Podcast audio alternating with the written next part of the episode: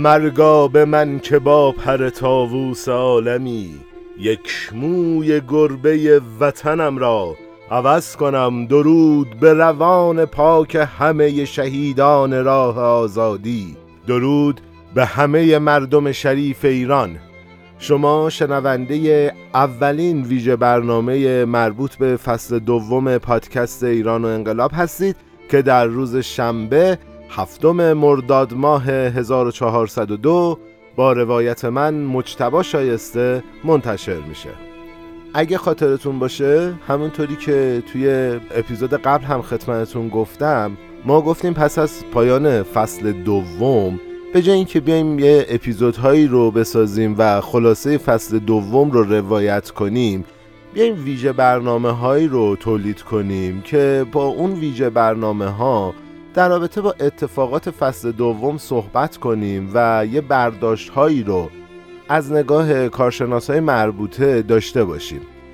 خاطرتون هست دیگه. توی اپیزودهای قبل ما در رابطه با مسائل اقتصادی صحبت کردیم. در رابطه با تورم رشد پایه پولی نرخ هزینه زندگی و موارد مشابه اون. حتی در رابطه با رشد اقتصادی تو دوران رکود صحبت کردیم. اما گفتیم که برای اینکه بخوایم بهتر بفهمیم شرایط چطوری هست و با این مفاهیم هم بهتر آشنا بشیم ما یک ویژه برنامه رو در رابطه با اقتصاد و فصل دوم برای شما روایت می‌کنیم. توی این ویژه برنامه ما یک میهمان داریم که با شروع اپیزود اونو خدمتتون معرفی خواهم کرد. بهتون بگم فصل سوم به زودی شروع میشه و ما داریم آماده میشیم تا فصل سوم رو با قدرت هرچه تمومتر آغاز کنیم. در رابطه با قره کشی کتاب و اینا آخر اپیزود صحبت می‌کنم. خب وقت رو تلف نکنیم. بریم ببینیم که توی این اپیزود چی در انتظارمونه و قراره چه چیزهایی از تاریخ رو یاد بگیریم.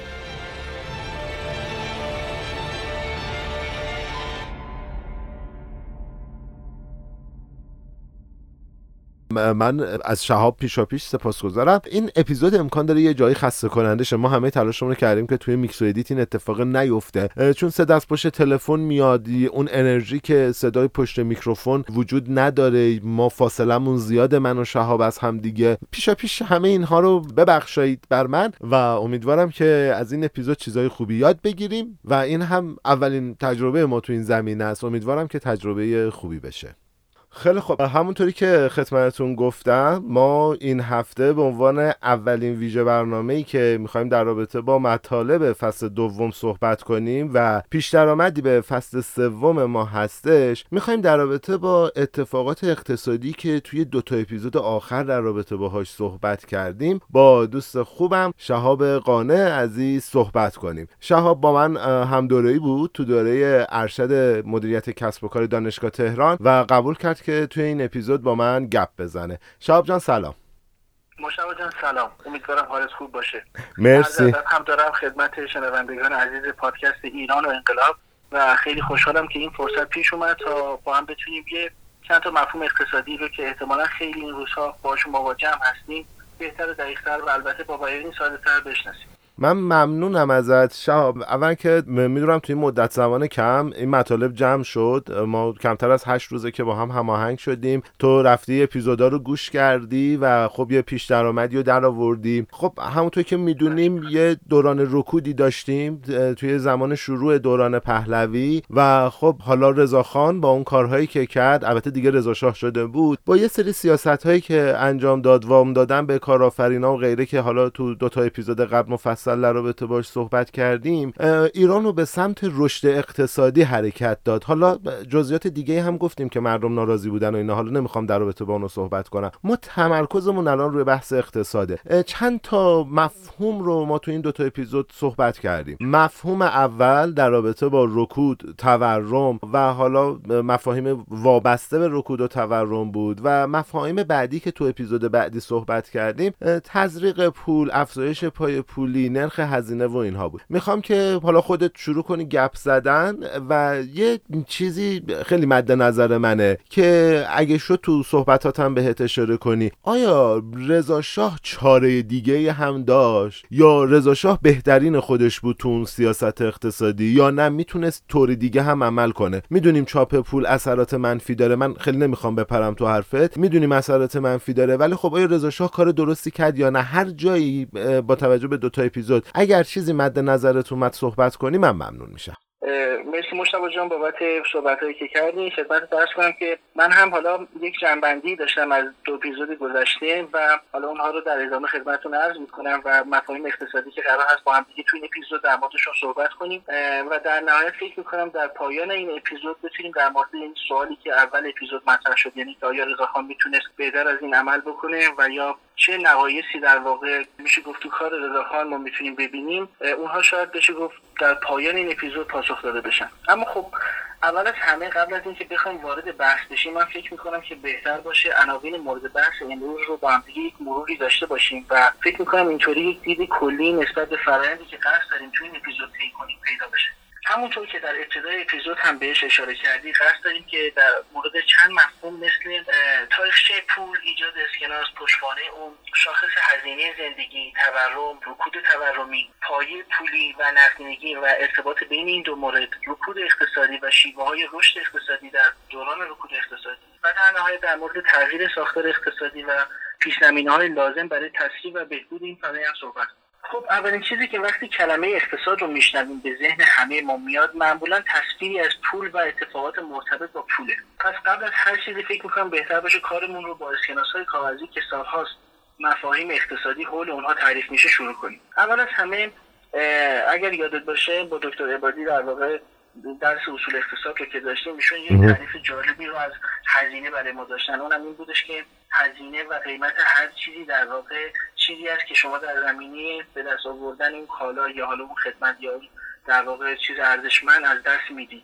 حالا خب میشه بگیم در واقع پول هم همیشه در واقع هزینه دیدی که ما در ازای به دست آوردن یک کالا یا خدمت در واقع پرداخت می‌کردیم و به نوعی در واقع پول وسیله مبادله یا همون medium of exchange هست. و اما می‌خوام اگر در واقع استارت صحبتمون رو بخوایم با این پیش ببریم که تاریخچه رو از پول بگیم فکر می‌کنم بهتر باشه روی این بخش از پول تمرکز کنیم که در زمان رضاخان هم بوده و بحث تاریخچه اسکناس های پولی هست. اسکناس یا همون پول برگ اولین بار در اواسط قرن دهم میلادی در دوران پادشاهی دودمان سونگ در جنوب چین امروزی باب شد و اینطوری شد که مبادلات و معاملات انسان ها پس از گذار از دوران کالا به کالا و بعدها پس از دوران فلزات گرانبها مثل طلا و نقره با اختراع جدیدی توسط پول کاغذی انجام می‌شد و به نوعی در واقع میشه گفت که این پول کاغذی قابلیت پسنداز راحتتر رو برای مردم ایجاد کرد و در این حال کنترل راحتتری هم برای دولت ها به ارمغان آورد. خب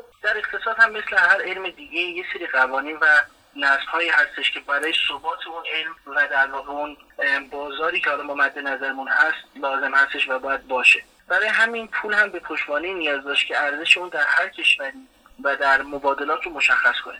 به نوعی میشه گفت یک نظم در بازار ایجاد بشه و همچنین چاپ پول هم در واقع به صورت بیروی ادامه پیدا نکنه. خب احتمالا همه ما می‌دونیم که حتی قبل از پول کاغذی طلا و نقره همیشه برای انسان ها ارزشمند بودن. و بنابراین اولین پشتوانه هم که به قاعده برای پول کاغذی در نظر گرفته شد طلا بود. و به طور رسمی پس از جنگ جهانی دوم و در قراردادی به نام برتون وودز پذیرفته شد و تا سال 1971 میلادی در واقع اصلی ترین سیستم پولی دنیا چاپ پول کاغذی بر اساس پشتوانه طلا بودش اما خب قطعا هر در واقع سیستم و فرآیندی نقایص و مشکلات خودش رو هم داره. خب با به وجود اومدن مشکلاتی مثل کاهش طلا در زمان جنگ و همچنین زمانی که بحرانی به وجود میومد که باعث می‌شد مردم به طلا رو بیارن و بخوان در واقع اون طلا و سکایی رو که در بانک ذخیره کرده بودن خارج بکنن ارزش پول ملی چون به در واقع اون پشتوانه طلا ارتباط پیدا می‌کرد سریعا افت پیدا می‌کرد و دولت ها رو دچار مشکلاتی می‌کرد. برای همین در واقع بعضی از کشورها که میشه گفت سردمدار اونها کشور آمریکا هستش اومدن یک نوع سومی از پول رو در واقع مطرح کردن به نام ارز فیات یا همون پول بدون پشتوانه که اومدن در واقع طلا رو از پشتوانه پول حذف کردن و مبنای ارزش پول رو قدرت اقتصادی گذاشتن و به طور ویژه میشه گفت اگر ما بخوایم این قدرت اقتصادی رو برای کشورهای جهان سوم مخصوصا ایران خودمون که در حال حاضر جزو کشورهای جهان سوم و در حال توسعه هم محسوب میشه حساب بکنیم قدرت اقتصادی رو میشه با میزان تجارت خارجی کشور سنجید. یعنی هر چقدر که میزان این تجارت خارجی افزایش پیدا بکنه خب ارزش پول هم قطع به یقین افزایش پیدا خواهد کرد. خب پس در کل ما اینجوری که متوجه شدیم اگه بخوایم یه جنبندی در مورد پول داشته باشیم این هستش که پول در کل یه پنج مرحله رو میشه گفت طی کرده و در واقع الان تو مرحله پنجم هستیم ابتدای مرحله پنجم. اول از همه کالا به کالا بود که در واقع پول اون زمان کالا بوده.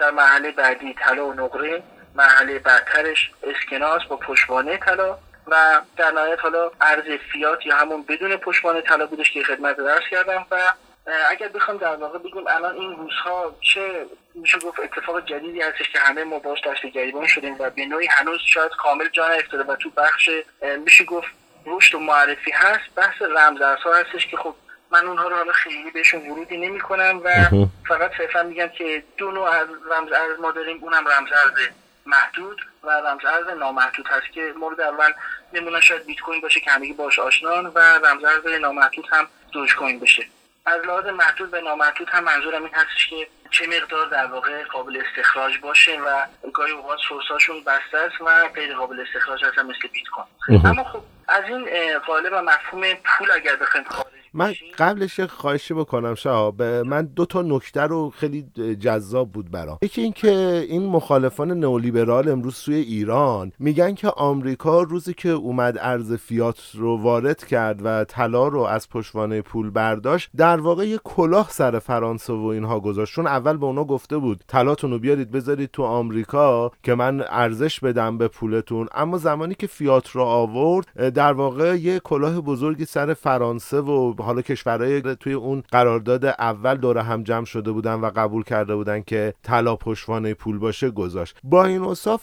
این چیزی که تو داری میگی به خاطر شرایط اقتصادی که به وجود اومده بود آمریکا مجبور شد این کارو بکنه و نقشه برای کلا گذاشتن سر کشورهای دیگه نداشته. درسته؟ من فکر می‌کنم اتفاقا شاید بشه گفت حالا ما قطع به شاید اینقدر دسترسی به این اطلاعات نداشته باشیم که بتونیم با قطعیت یک نظر رو بدیم. اما اتفاقا در ادامه قرار در موردش با هم صحبت بکنیم و اون هم این هستش که زمانی که در واقع آمریکا اومد طلا رو از پشتوانه پول خودش حذف کرد به نوعی یک رکود تورمی برای آمریکا اتفاق افتاد. اونم این بودش که در این حال که ارزش پول ملی آمریکا یعنی دلار شدیدا کاهش پیدا می‌کرد ارزش در واقع قیمت طلا میشه گفت به نوعی افزایش خیلی چشمگیری همزمان داشت و یک رکود تورمی تو اقتصاد آمریکا همون زمان ایجاد شد. و می‌تونیم بگیم شاید به نوعی نقشه آمریکا برای نگه داشتن اون طلا در کشور خودش شاید عرضه بیشتر طلا برای کنترل قیمت طلا در همون زمان بوده که از رکود تورمی که به وجود اومده بود بتونه در واقع حداکثر استفاده رو بکنه و در عین اینکه بتونه فاصله بگیره از پولی که با پشتوانه طلا هست بتونه در واقع در کنترل تورم هم همزمان موفق باشه. آها متوجه شد. حالا در ادامه باز فکر می‌کنم که بیشتر بتونیم با هم در مورد این هم صحبت خیلی خوبه. خب مورد بعدی که فکر می‌کنم جالب باشه با هم دیگه صحبت بکنیم در موردش که تو دو اپیزود گذاشتم در موردش حرف زده شد شاخص هزینه زندگی بود. و ما در ادامه سعی می‌کنیم که یه خلاصه‌ای از مفهوم شاخص هزینه زندگی بگیم. اول از همه بگیم اصلا هزینه زندگی یا همون cost of living چیه؟ در واقع هزینه زندگی به هزینه و مخارج لازم برای نگهداری و حفظ سطح معینی از استاندارد زندگی گفته میشه و از محاسبه تغییرات اون در طول زمان شاخص هزینه زندگی به دست میاد. و به نوعی ما وقتی می‌خوایم بیایم بین دو نقطه جغرافیایی مختلف هزینه زندگی رو مقایسه بکنیم و بدونیم که در کجا هزینه زندگی پایین تر هست این شاخص هزینه زندگی که مورد استفاده قرار می‌گیره. مشتبه جان حالا خیلی جالبه که بدونیم این مفهوم اولین بار در ایران در سال 1313 شمسی در دوره رضا شاه پهلوی و توسط واحد کوچکی به نام دایره احصایی در بانک ملی ایران مورد توجه قرار گرفت. من ببخشید شاب میپرم وسط کلام دایره چی؟ من متوجه نه. احصاییه احصاییه آها متوجه شدم. بله. دایره احصاییه و میشه گفتش که بعدا اسم این در واقع دایره احصاییه تبدیل شد به اداره آمار و بررسی های اقتصادی و مالی. و این در واقع دوران 1313 تا 1316 تحت ریاست کارشناسی به نام گیل هامر بود. و در واقع کار خودش رو به این صورت شروع کردش که اولین طرح محاسبه شاخص هزینه زندگی و شاخص بهای عمده فروشی کالاها رو در سال 1314 استارت زد. و اومد با بررسی درآمد و هزینه 617 خانوار کارمندان بانک ملی در شعب کل کشور که اون زمان در هفت شهر فعال بودن این طرح در واقع محاسبه شاخص هزینه زندگی رو شروع کرد و اومد اقلام سبد مصرف خانوار ضرایب اهمیت اونها رو برآورد کرد و سپس با جمعآوری قیمت اونها در طول سال 1315 تونست که شاخص قیمت خود فروشی کالاها و خدمات مصرفی رو برای اولین بار تحت عنوان شاخص هزینه زندگی بر پایه سال 1315 محاسبه کنه و در سال 1316 اونها رو منتشر کرد. و اینطوری اولین باری بود در واقع شاخص هزینه زندگی در ایران محاسبه شد و در سال 1316 مردم به اون آشنا شده شهاب من یه سوال بپرسم. این کار درستیه که ما شاخص هزینه زندگی توی تهران رو با شاخص هزینه زندگی توی یه روستا مقایسه کنیم؟ یعنی ممکنه تو تهران عددش 120 باشه توی روستا عددش 50 باشه. اصلا این کار کار درستیه یا نه؟ بعد وارد ادامه مطالب خودت بشیم. نه خب قطع یقین وقتی ما می‌خوایم شاخص هزینه زندگی رو در واقع مقایسه بکنیم همونطور که بهش اولم اشاره کردم باید هم هزینه و قیمت اقلام مصرفی در نظر گرفته بشه و در این حال درآمد خانوار هم باید در نظر گرفته شه یعنی شخصی که بتونیم بگیم در تهران داره زندگی می‌کنه هم اقلام مصرفی که مصرف می‌کنه قیمتش متفاوت از از شخصی که در روستا ساکنه و هم درآمدش. بنابراین برای در واقع این دو نقطه جغرافیایی که داریم در نظر می‌گیریم شاخص هزینه زندگی متفاوته و قطعا میشه گفت در زمان رضا شاه و برای اولین بار وقتی داشتن شاخص هزینه زندگی رو محاسبه می‌کردن به علت در واقع ظرفی که در جامعه آماری اون زمان بوده فقط تونستن در واقع از خانوار کارمندان بانک ملی استفاده کنن. درست. به نوعی میشه گفت خب وقتی داده های آماری شما محدود باشه شما یک نمونگیری در واقع میشه گفت انتخابی داشتیم و خب قطعا شاید بشه گفت با اون معیار اصلی که شاید میانگین حقیقی باشه مقدار فاصله داشته باشه. اما خب میشه گفت الان امروزه با تکنولوژی که هستش و داده های آماری خیلی گسترده‌تر شاخص هزینه زندگی خیلی بهتر می‌تونه محاسبه بشه و شاید بشه گفت به اون دوران نمیشه خورده گرفت به خاطر ضعف‌های ساختاری که بوده. اما اگر دوستان حالا شنوندگان اگر کسی دوست داره که این مطالب رو خیلی دقیقتر و با میشه گفت جزئیات بیشتری پیگیری بکنه این مطالب حقیقت از فصل ششم کتاب هدفها و سیاستهای بانک مرکزی از سال 1339 تا 1357 نوشته حسن علی مهران هستش و می‌تونن که در واقع از فصل ششم این کتاب ادامه مطالب رو با جزئیات بیشتر پیگیری چقدر جالب. مرسی که رفرنس خیلی خوبی هم گفتی بهمون. ممنونم ازت. سلامت باشید.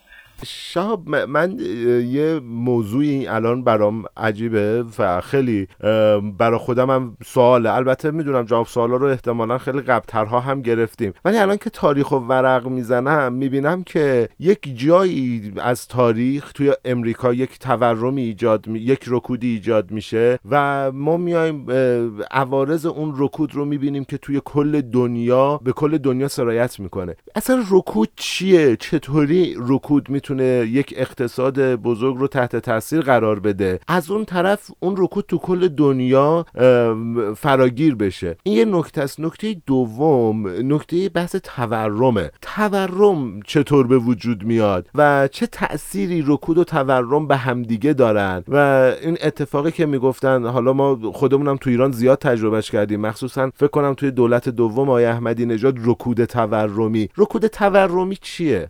درسته.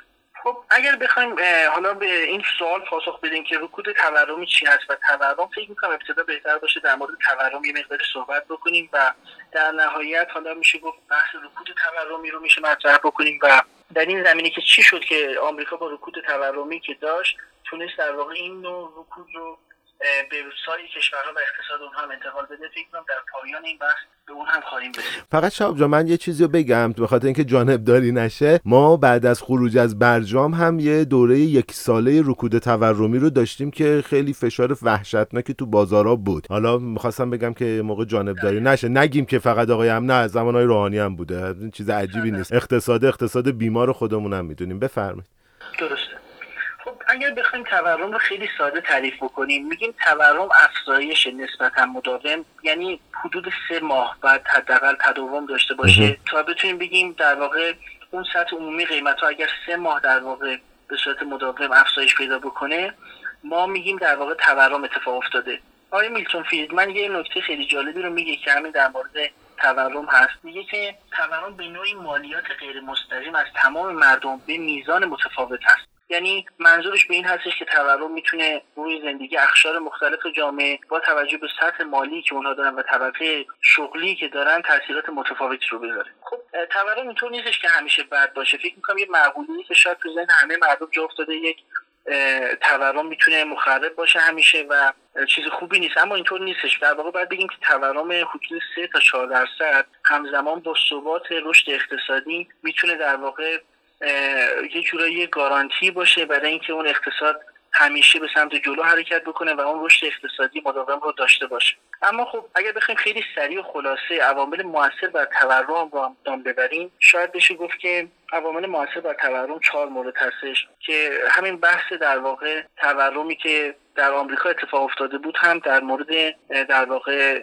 تورم شماره چهار شاید فکر می‌کنم بتونیم کامل پوششش بدیم. اولین مورد تورم ناشی از فشار هزینه یا همون کاسپوش هست که زمانی که خب میشه گفت تورمی به وجود بیاد در کالاها و قیمت کالاها شاید بشه گفت حاصل از افزایش هزینه تولید و مواد خام هست.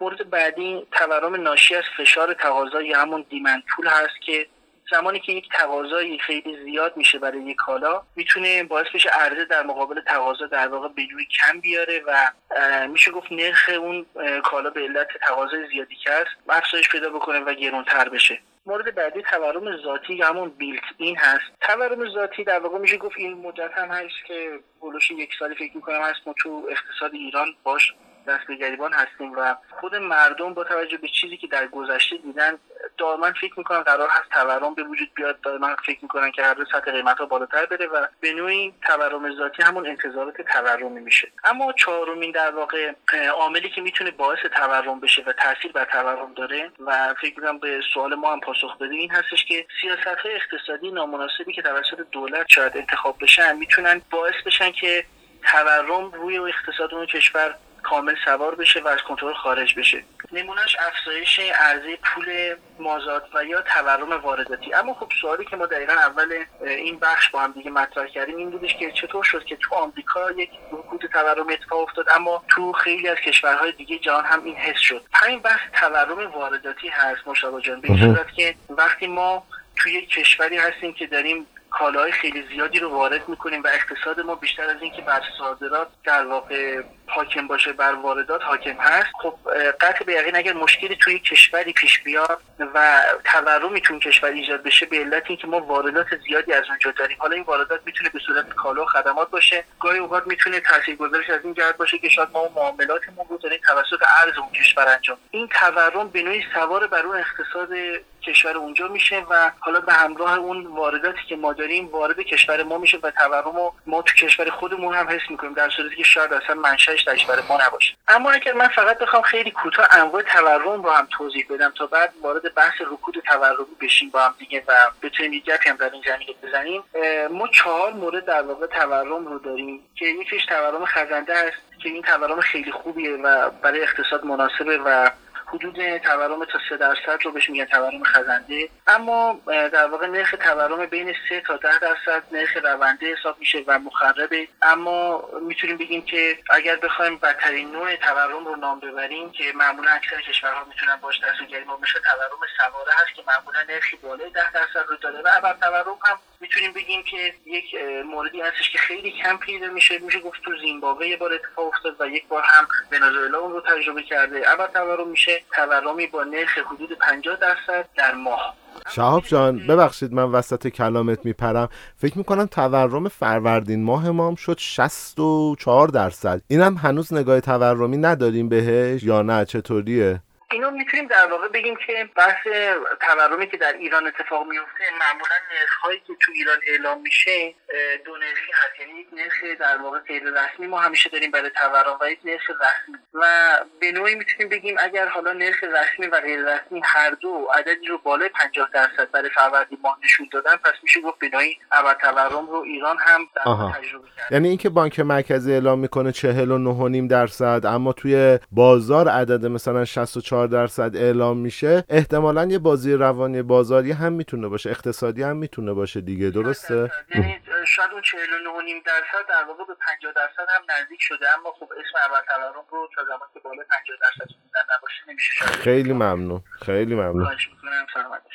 حالا می‌خوایم در مورد رکود تورمی با هم دیگه صحبت بکنیم یا همون استاکفلیشن خب رکود تورمی ما اینطوری می‌تونیم بگیم که نوعی تورمه که زمانی اتفاق میفته که ما در عین حال که در رکود اقتصادی هستیم رشد اقتصادی رو نداریم افزایش قیمت ها رو هم می‌بینیم. خب حالا یک تعریف دیگه که از رکود تورمی ما داریم این هستش که اگر دو دوره سه ماهه در واقع میشه گفت شیش ماه پشت سر هم ما رشد اقتصادی منفی رو تجربه بکنیم و در نوعی در واقع چهار عامل تولید درآمد اشتغال و تجارت کاهش معناداری توی شش ماه پیدا بکنن میشه گفت ما وارد رکود تورمی شدیم. خب بهترین مثالی که ما می‌تونیم در مورد این هم بزنیم که رکود تورمی به چه صورت هست همین بحث در واقع تغییر پشتوانه ارز توسط آمریکا هستش که خب در سال 1973 یا 4 بود فکر می‌کنم که آمریکا با کنار گذاشتن طلا به عنوان پشتوانه دلار همزمان هم کاهش خیلی زیادی در ارزش دلار رو تجربه کرد و در این حال جالب که قیمت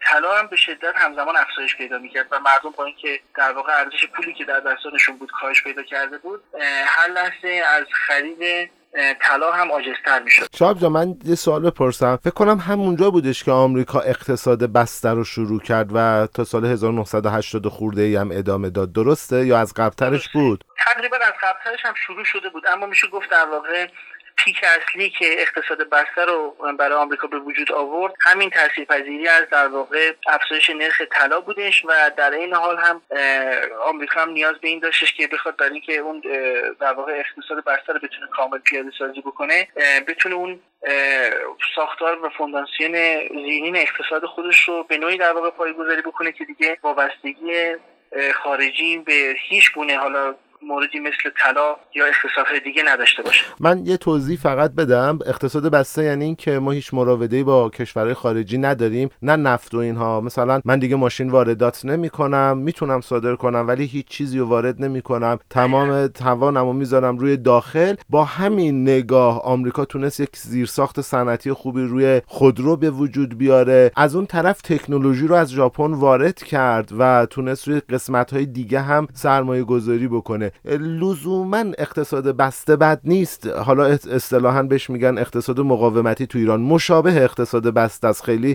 دقیق عین هم نیستش. اما نیاز به یک زیرساخت قوی صنعتی و نیاز به یک واحد دولتی غیر فاسد داره این شکلی بگم. بگذریم. ادامه بدیم. شهاب جان ببخشید من این همین تجربه بودش که در زمینه اقتصاد ایران هم با بحث خودکفایی اتفاق افتاد که نتونست در واقع خیلی موفق عمل بکنه و اونها هم قصد این رو داشتن که ما با یک اقتصاد بسته در واقع بتونیم بینوی تجربه که آمریکا هم داشته از اقتصاد بسته رو بتونیم پیاده سازی بکنیم که اما خب میشه گفت شاید کامل اتفاق نیفتاد و اون موردی که مد نظرمون بود پیاده نشد. درست. خب ببین یه چیزی و من اون اول که داشتی حرف می‌زدی هی وسوسه شدم بپرسم. بعد گفتم آقا ساکت باش به وقتش می‌پرسی. گفتی که فیات میشه پول بدون پشتوانه. ما این روزا زیاد میشنویم که میگن دولت داره پول بدون پشتوانه چاپ می‌کنه.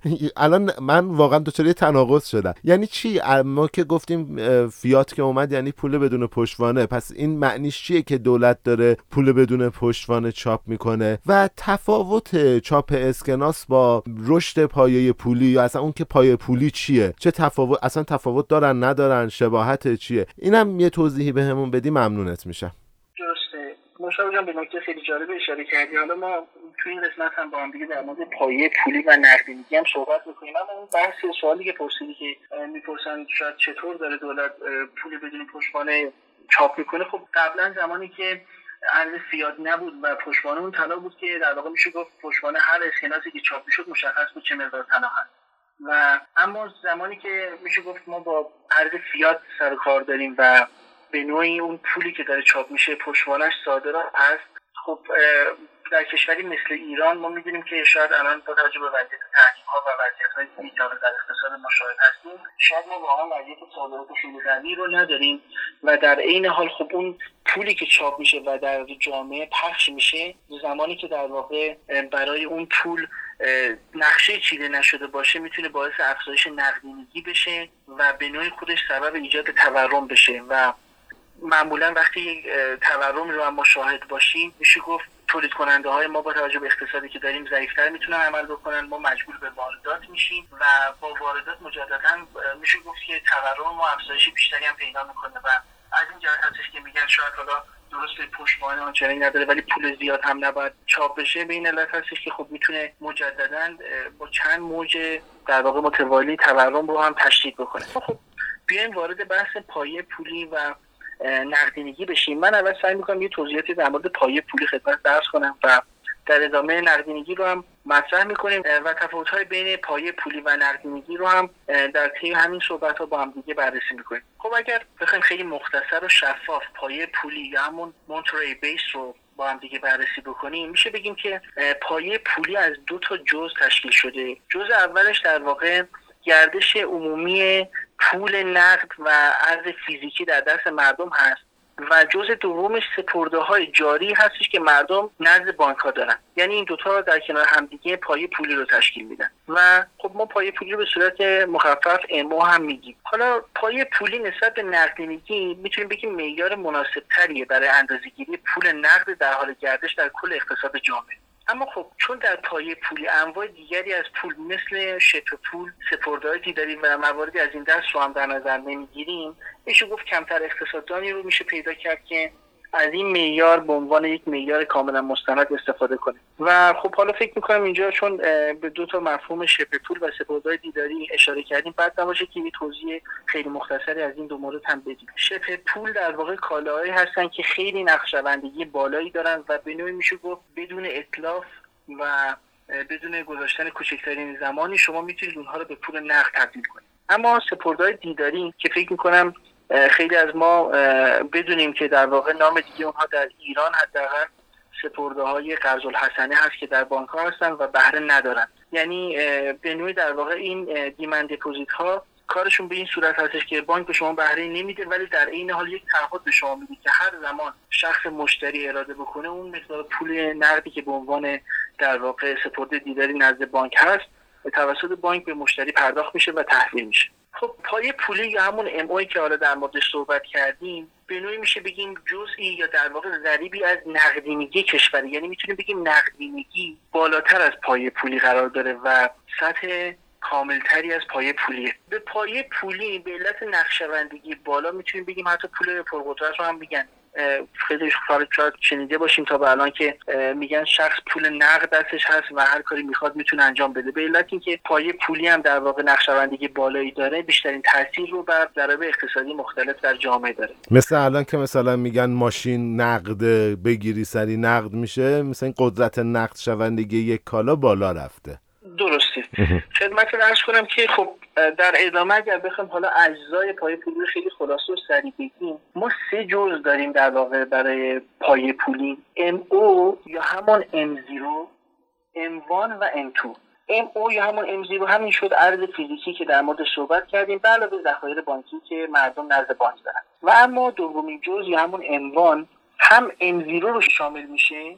یعنی M1 M0 رو شامل میشه. به علاوه چک های مسافرتی و سپرده های تقاضا. مورد بعدی در واقع M2 هست و می‌تونیم بگیم آخرین جزء در واقع پایه پولیه. M2 نه تنها M1 رو کامل شامل میشه بلکه اوراق بهادار بازار پول و صندوق سرمایه‌گذاری مشترک رو هم شامل میشه و می‌تونیم بگیم یک معیار جامعی از عرضه‌ی پول هم M2 حساب میشه. یعنی می‌تونیم بگیم M2 خیلی نزدیک شده به همون بحث نقدینگی عرضه‌ی پول. ببین شهاب جان فکر می‌کنم که الان در تو پایه پولی کاملا okay بریم ببینیم نقدینگی چیه و تاثیرات اینا رو تو بازار مالی متوجه بشیم تا برسیم به اون سوالای اصلی این اپیزود. okay. خدمتت عرض کنم که در واقع عرضه پولی یا همون نقدینگی یک مفهوم بالاتری از پایه پولیه که همونطورم تو چند دقیقه گذشته در مورد صحبت کردیم پای پولی زیر مجموع اون حساب میشه. اما ارز پولی به جز در واقع حالا بحث پای پولی یه سری دارایی های دیگه رو هم شامل میشه که نسبت به پول نقد یه مقدار البته ارز کنم دقت کنید یه مقدار نه مقدار خیلی زیادی. نقشوندگی کمتری دارن. مثل سهام یا واحدهای مشارکتی. یعنی به میشه گفت املاک. هنرهای زیبا مواردی که حالا مردم به عنوان اجناس کلکسیونی و گرون قیمت نگهداری می‌کنن اینها در واقع جزء نقدینگی حساب نمیشن. چون که نقشوندگی بسیار پایینی نسبت به خود پول نقد دارن. و در نهایت می‌تونیم بگیم که خب نقدینگی بر اساس مقررات بانک مرکزی عملکرد نظام بانکی و فعالیت مردم تاثیرپذیری زیادی داره. حالا اگر بخوام در مورد رشد پایه پولی هم که بهش اشاره کردیم یه توضیح خیلی خلاصه بدیم رشد پایه پولی به علت افزایش حجم پول نقد در بازار همونطور که در بخش تورم هم گفتیم در صورت عدم کنترل می‌تونه با افزایش تقاضا و انباشت یکباره اون پول در هر بخش بازار سبب تورم بشه و به نوعی مخرب باشه. برای همین هم هستش که در واقع همه در واقع اقتصاددان ها با رشد یکباره پای پولی بدون کنترل مخالف هستند من یه چیزای جزئی مباحث جذابی از پادکست دغدغه ایران دکتر فاضلی الان مد نظرم اومد. که دخالت صحیح دولت ها توی اقتصادی رو در رابطه باش صحبت می‌کنن. ببین وقتی که دولت ها اجازه وام دادن و پول اعتباری دادن به مردم رو میدن یعنی داره پول تزریق می‌کنه یعنی داره پای پولی رو افزایش میده. در نتیجه یک تورم ایجاد میشه. ما توی تورم هم صحبت کردیم که خب یه تورم انتظاری داریم. یعنی مردم فکر می‌کنن که در حالت عادی عددی باید قیمت ها افزوده بشه زیاد بشه. و سیاست دولت ها خیلی تاثیرگذاره توی اینجایی که تورم روی زندگی مردم تاثیر منفی داشته باشه یا تاثیر مثبت. ما تا اینجا صحبت کردیم دیگه. یعنی فهمیدیم که تورم می‌تونه تاثیر مثبت هم داشته باشه. کما که خیلی جای حرف زدن داره. همین که آمریکا طی چند ماه گذشته تونست نرخ تورم رو برسونه به 3 درصد. اونم با بازی کردن نرخ بهره پول ها و خیلی اتفاق عجیبی تو اقتصاد دنیا رقم زده. بریم سراغ رکود اقتصادی. دیگه پازله داره تکمیل میشه. فکر کنم نزدیک جواب سوالی. بریم شهاب جان. در ادامه می‌خوایم در مورد رکود اقتصادی شیوه های رشد اقتصادی بهینه در این دوران و پیش هایی که ما لازم داریم در جهت تغییر ساختار اقتصادی داشته باشیم صحبت کنیم. خب مشتبه جان اول از همه اگر بخوایم خیلی کوتاه بگیم کاهش فعالیت های اقتصادی در یک دوره زمانی نه چندان کوتاه به نوع رکود اقتصادی نامیده میشه و حالا این فعالیت هایی که من گفتم می‌تونه شامل تولید کالا باشه یا خدمات. حالا اگر بخوایم ما علل رکود رو در واقع با هم دیگه بررسی داشته باشیم روش می‌تونیم بگیم دو تا علت اصلی داره رکود. اولش اتخاذ سیاست های پولی و مالی نامناسب هست و دومیش هم شرایط خارجی موثر بر اقتصاد مثل تحریم و کاهش تجارت های خارجی. خب برای رفع این رکود حالا ما می‌تونیم چیکار کنیم؟ می‌تونیم برای رفع این رکود و در عین حال تبدیل تهدید به فرصت اینطور کار کنیم که اول یک نگاهی به ساختار اقتصادی موجود داشته باشیم. اگر که آماده هست خب ازش استفاده می‌کنیم. اگر که نیاز به تغییر داره حالا همونطور که در ادامه صحبت می‌کنیم تغییراتی رو در ساختار اقتصادیمون باید به وجود بیاریم تا از این رکود اقتصادی بتونیم برای رشد اقتصادیمون استفاده در این حال ادامه این پازل یک زل دیگه هم داره اون هم فرهنگ هستش فرهنگی که موجود بر جامعه. ما باید فرهنگ موجود بر جامعه هم در نظر بگیریم. حالا من یه مثال می‌زنم که همه اینها شاید بهتر اینطوری جا بیفته. به عنوان مثال در جامعه شما فرض کنید که اعتماد عمومی به دولت کمه. و فرهنگ اقتصاد مولد هم حاکم نیست. فرهنگ اقتصاد مولد یعنی اینکه مردم علاقه من به سرمایه گذاری تو قسمت های تولیدی باشن به دنبال در واقع سرمایه گذاری در بخش مولد جامعه باشن. و در این شما فکر کنید که مردم معتقد به سرمایه گذاری بر اموال غیر مولد مانند طلا خودرو ملک و مواردی از این دست باشن. خب دولت هم بیاد برای جلوگیری از رکود تورمی شاید تصمیم بگیره که نرخ بهره بانکی رو برای جذب نقدینگی افزایش بده. در نگاه اول شاید فکر کنید یه تصمیم درست بودی که توسط دولت اتفاق افتاده و شاید از تورم هم جلوگیری بکنه چون میشه گفت نقدینگی و در واقع میزان پولی که در جامعه هست رو کاهش میده. اما ما باید بیایم به صورت یه مقدار بلند مدتتر هم به این قضیه نگاه بکنیم و می‌بینیم که زمانی که این نقدینگی از جامعه و از دست مردم در واقع جمع میشه در بازار و برای تولید کنندگان و اون بخش مولدی که اتفاقا ما نیاز داریم در رکود اونها رو رشد بدیم و بهبود پیدا بکنن تامین مالی مستقیم مشکل میشه و اونها به نوعی با کاهش حجم تولید هم مواجه میشن نسبت به اون حالت عادی که شاید اوایل رکود اقتصادی داشتن باش دست و پنجه نرم می‌کردن. و این خودش در نهایت باز مجددا سعی بر این می‌کنه که ما رو بیشتر به سمت رکود اقتصادی ببره و به نوعی اون تصمیم اولیه اشتباه و اون سیاست اشتباه اولیه می‌تونه باعث بشه که در یک لحظه شاید رکود تورمی متوقف بشه اما مجددا با شیب خیلی بیشتری حرکت بکنه. پس در نهایت ما یه فهمیدیم که با فرهنگ سازی اقتصاد مولد در مردم کنترل بازار و برخی پیشرفت های ساختاری که در ادامه حالا اونها رو تحت عنوان دیدگاه های ساختارگرایانه توضیح میدیم میشه در دوران رکود با تصمیمات درست اقتصادی پایدار رو تجربه کرد. موردی که در واقع میشه گفت رضاخان نتونست اون رو پیش ببره و خب می‌تونیم بگیم که هم بخشی از این مشکل شاید بحث فرهنگ بودش که اون زمان برای مردم خیلی اقتصاد مولد غیر مولد و کارهایی که در واقع رضاخان می‌کرد که افتاده نبود که ارزشی بر اون نهاده بشه و در واقع همراهی مردم هم برای پیاده سازی تصمیمات بزرگ اقتصادی قطعا لازمه و در این حال می‌تونیم بگیم که شاید ضربه دیگه که در اون زمان برای اقتصادی که رضاخان در حال اجرای اون بود به وجود اومد. همین بحث عدم کنترل نقدینگی بودش به علت اینکه شاید زیر ساختها هنوز به اون صورت فعال نشده بودن که بتونن اون مقدار نقدینگی و چاپ پول رو در واقع جذب بکنن. خب حالا در نهایت بیایم ببینیم که ما چه تغییراتی رو در ساختارمون می‌تونیم به عنوان یک شرایط ایدئال در واقع در نظر بگیریم تا بتونیم تغییر ساختار اقتصادی رو داشته باشیم که در دوران رکود اقتصادی هم حتی منجر به رشد اقتصادی باشه. خب حالا بیایم این شرایط در واقع مطلوبی که ما باید تو ساختارمون ایجاد بکنیم تا بتونیم تغییر ساختاری داشته باشیم که بتونیم به یک در واقع اقتصادی برسیم که حتی در شرایط رکود اقتصادی هم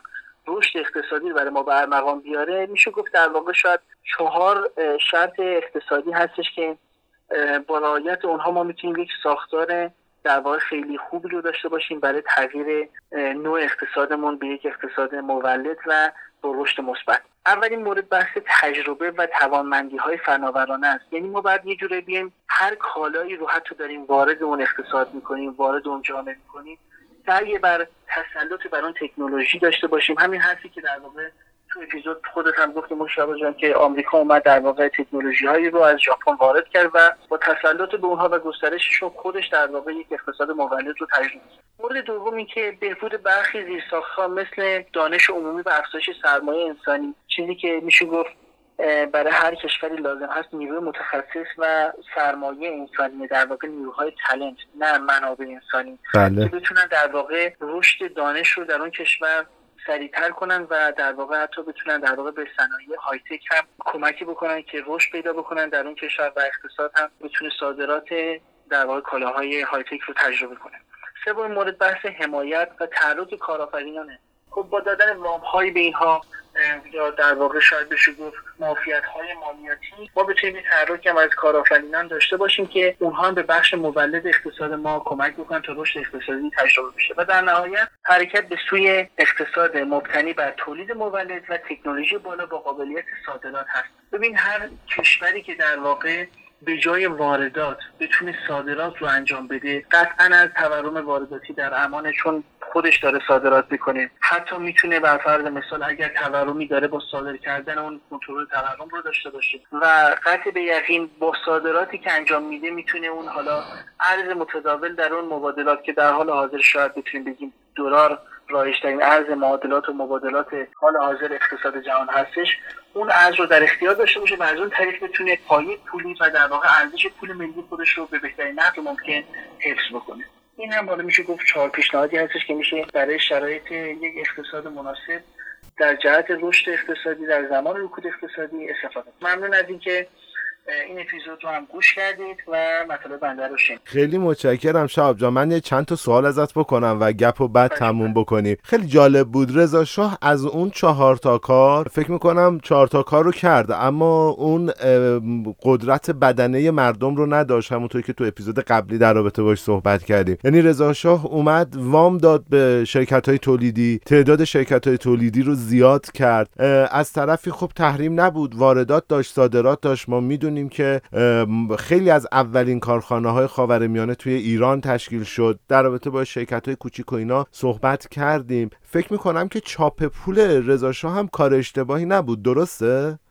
در مجموع چاپ پول رضا می‌تونیم بگیم خیلی کار اشتباهی نبوده چون میشه گفت به نوعی ابتدای اصلا اون مسیر بوده و تاثیر آنچنانی تو این فرایند نداشته به نظر من بیشترین شاید چیزی که اثر مخربی داشت همون بحث فرهنگ و همراهی مردم با اون اقتصاد بود. خود شما می‌تونی رو در واقع تو خیلی مثال مختلف در بازار زمانی مختلفی که تاریخ الان به ما نشون داده ببینید که اگر یک اقتصادی با اون مردم همراه باشه و مردم هم سعی کنن اون تصمیمات اقتصادی اتفاق بیفته قطع به یقین خیلی اون تصمیمات می‌تونن موفقتر باشن و سریعتر عمل آره آره. شما اینطوری در نظر بگیرید. شاید اون پرداخت وامی که توسط یک دولت انجام میشه به قصد افزایش در واقع گردش پول تو بخش های مولد اقتصاد هست. اما وقتی خب مردمی که اون در واقع پول رو می‌گیرن و تو بخش غیر مولد اون رو سرمایه گذاری می‌کنن یا حتی اون کارآفرینی که به این نتیجه رسیده شاید اون پول رو به جایی که در کارخونه خودش سرمایه گذاری کنه. تو بخش غیر مولدی مثل طلا خودرو املاک و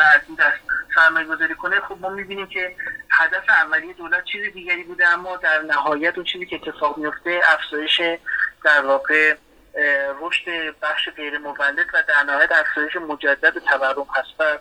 میشه گفت که واقعا از بحث فرهنگ نباید هیچ قافل بشیم که درست. اثرات خیلی مهمی می‌تونه روی اقتصاد و تصمیمات اقتصادی و نتایج اونها داشته باشه. دقیقا همینطوره. شما ببینید یعنی رضا شاه برای ساختن کارخونه ها تکنولوژی رو وارد کرده به افراد تلنت بها داده. حالا من این توضیح تلنت هم بدم دیگه. تلنت منی نیستم که میرم توی یه شرکت کار می‌کنم و حتی مهره حیاتی اون شرکتم. تلنت اون کسیه که یک ایده نابی میده که می‌تونه زندگی یک شرکت و افراد خانواده اون شرکت رو تغییر بده یا یک رفتاری می‌کنه که یک فرهنگ عجیبی توی اون سازمان شکل می‌گیره. تلنت ها توی سازمان ها تعداد کمی دارن و خیلی زیاد نیستن. یعنی تصور نکنیم که واو من تلنتم تلنت ها خیلی شخصیت های خاصی هستن. من می‌خوام بگم رضا همه این کارا رو درست انجام داده. یعنی من حتی فکر می‌کردم چاپ پول اشتباه بوده ولی الان خیلی خوب شهاب جان گفتن که نه اصلا چاپ پول هم درست بوده. تو روند درست انجام داده. اما پایگاه اجتماعی رو متاسفانه رضا شاه از دست داد و حالا اتفاقاتی که در آینده صحبت می‌کنیم حزب توده و داستانهایی که تفکرات چپ دارن و اینها رو مفصل صحبت می‌کنیم. خیلی وسط حرفای شهاب می‌خواستم در رابطه با زمان حال حرف بزنم. در رابطه با اون وامای 25 میلیون تومانی که دولت به مردم داد که مردم برن ماشین بخرن که قیمت خودرو کنترل شه. امروز اوضاع قیمت خودرو رو داریم می‌بینیم که با وامهای 250 میلیونی هم دولت دیگه نمی‌تونه قیمت رو کنترل کنه. ما دوچار درمان های بدتر از درد هستیم فعلا و نمی‌خوام اصلا در رابطه با حال صحبت کنم. و می‌خوام بگم که سیاست اقتصادی رضا شاه با توجه به صحبت هایی که کردیم و شناختی که نسبت به همه چیز داشتیم به نظر سیاست های درستی بوده و رضا شاه توی پایگاه های اجتماعی یکم کم آورده. مرسی شاب نکته خاص دیگه نداری اضافه کنیم نه ممنون مشتاق جان مرسی که حرف من هم شنید. ممنونم ازت شهاب لطف کردید. فعلا با شهاب خدافزی می‌کنیم.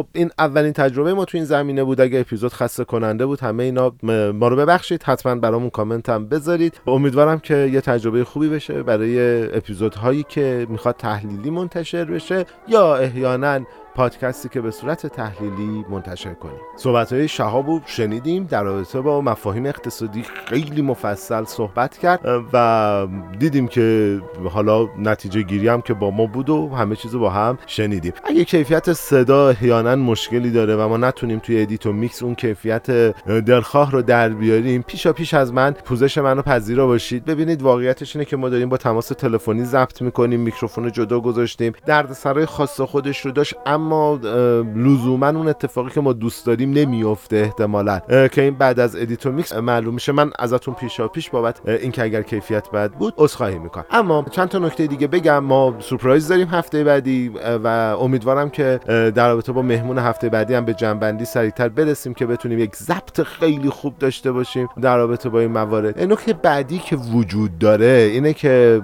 قرعه کشی کتاب ما حواستون باشه تا 15 مرداد ماه لزوما شما فرصت دارید که اسامی رو اینا رو بفرستید تا ما بررسی کنیم. یه دو هفته هم به ما یه سری مهلت ها رو بدید که جنبندی کنیم کارا رو. یادتون نره توی تلگرام که آدرسش تو توضیحات هست می‌تونید به ما پیام بدید یا ایمیلمون رفتاکو@gmail.com فرقی نمی هر جایی که هستید می‌تونید با ما ارتباط بگیرید و توی قرعه کشی ثبت نام کنید. مرسی که همراه ما بودید. این اولین ویژه برنامه ما بود در رابطه با موضوعات اقتصادی و مواردی که توی فصل دوم اتفاق افتاد. واقعا یه جایی از اپیزود هی داشت از کنترلم خارج می‌شد. می‌خواستم بپرم وسط حرف شهاب ولی دیدم که حیفه و خودم هم نشستم گوش کردم که یاد بگیرم. چند تا منبع رو هم حتما من توی کانال تلگرام منتشر می‌کنم و از همه شما هم سپاسگزارم که ما رو به دوستاتون معرفی می‌کنید. انقدر پیاماتون به من توی این هفته انرژی داد. توی تلگرام توی ایمیل هایی که برای ما میفرستید واقعا نمی‌دونید. من خیلی انرژی گرفتم. اون انرژی رو به تیمم منتقل کردم طبیعتا. الانم خیلی هایپم و انرژی دارم. یه سری اتفاقاتی هم توی این دو هفته افتاده. خیلی دوست داشتم در رابطه باش صحبت کنم ولی فعلا داریم در رابطه با تاریخ حرف می‌زنیم. بدونید که ما هم توی یه سری از اتفاقاتی که توی اجتماع میفته غمگینیم و چاره ای نداریم جز اینکه دووم بیاریم ادامه بدیم تا ایرانی آباد و آزاد و سربلند داشته باشیم. خیلی متشکرم ازتون. از اینکه ما رو به دوستاتون معرفی می‌کنید ما رو حمایت می‌کنید. ما پادکست ایران انقلاب رو تولید می‌کنیم و شما از ما حمایت می‌کنید توی انتشار پادکست ایران و انقلاب. برای عزت اقتدار و سربلندی میهنم ایران هنوز با همه دردم امید درمان است که آخری بود آخر شبان یلدا آینده با خاک ایران ما.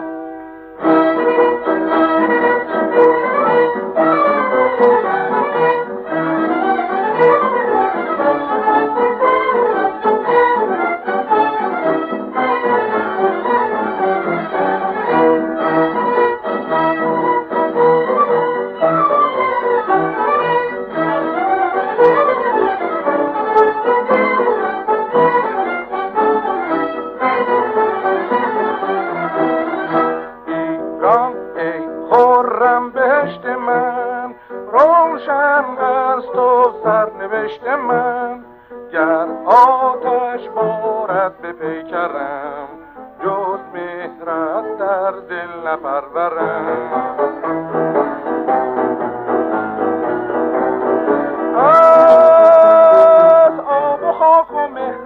سرشته شد گلم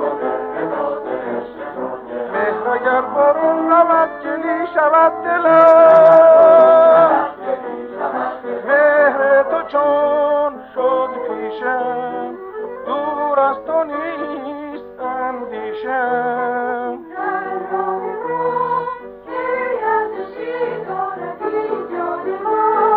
آینده با خاک ایران ما.